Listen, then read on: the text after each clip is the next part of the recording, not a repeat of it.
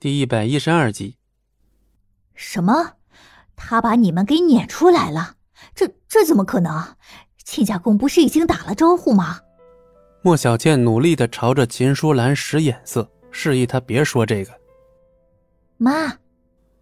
七号咬牙切齿的一跺脚，眼中满是阴毒之色，和平日里翩翩公子的形象判若两人。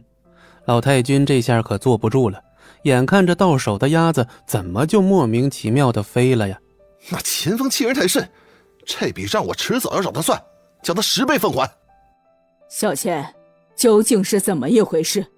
你和七号去是怎么说的？是不是触怒了钱老板呢？奶奶，我和阿浩怎么可能去得罪他？只是那钱锋欺人太甚，我感觉他今天纯粹是来耍我们玩的。耍我们玩？没错，我和阿浩都没怎么说话，那钱锋就跟疯了一样羞辱我们。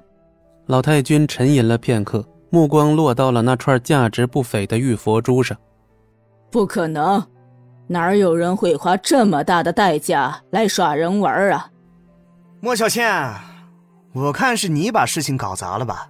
回来故意说成是钱老板的错。我搞砸了。莫小军，你要是有本事，就去把合同签下来。一个大男人，别整天只会靠张嘴。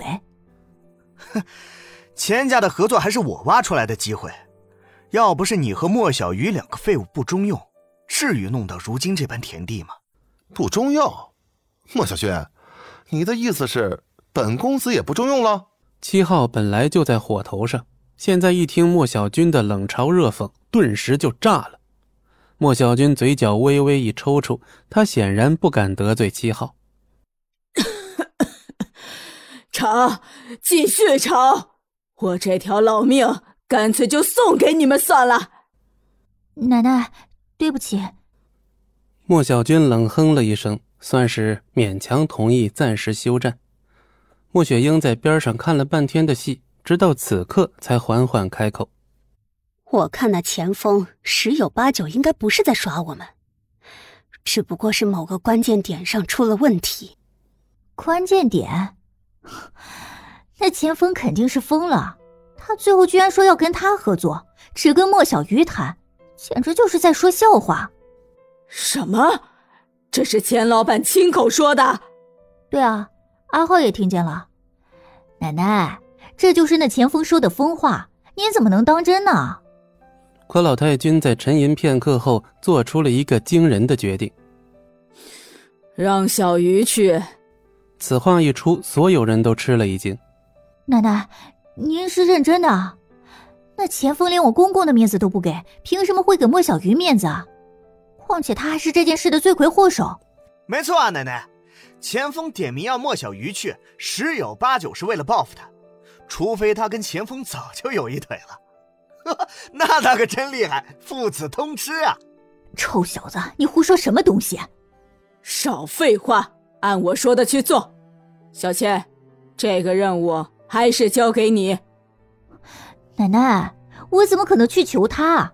莫小倩脸色大变，要他去求莫小鱼，可能比杀了他还更难受。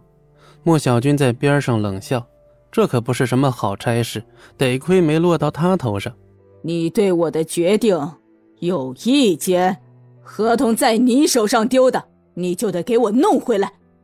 你要是不想去求小鱼，那就自己想办法。总之一句话，我只要合同。纵使莫小倩心中有千般不愿，此刻也只能硬着头皮答应下来。他本想借此机会把莫小鱼一脚踩在脚底。顺便再把莫小军给踩在脚下，可计划赶不上变化，谁又能想到前锋会来这么一出啊？我陪你一起去，正好去看看那个吃软饭的窝囊废现在过得怎么样了。七号眼中不由得闪过了一缕寒意，上次的仇他可还记着呢。本集播讲完毕，感谢您的收听，我们精彩继续。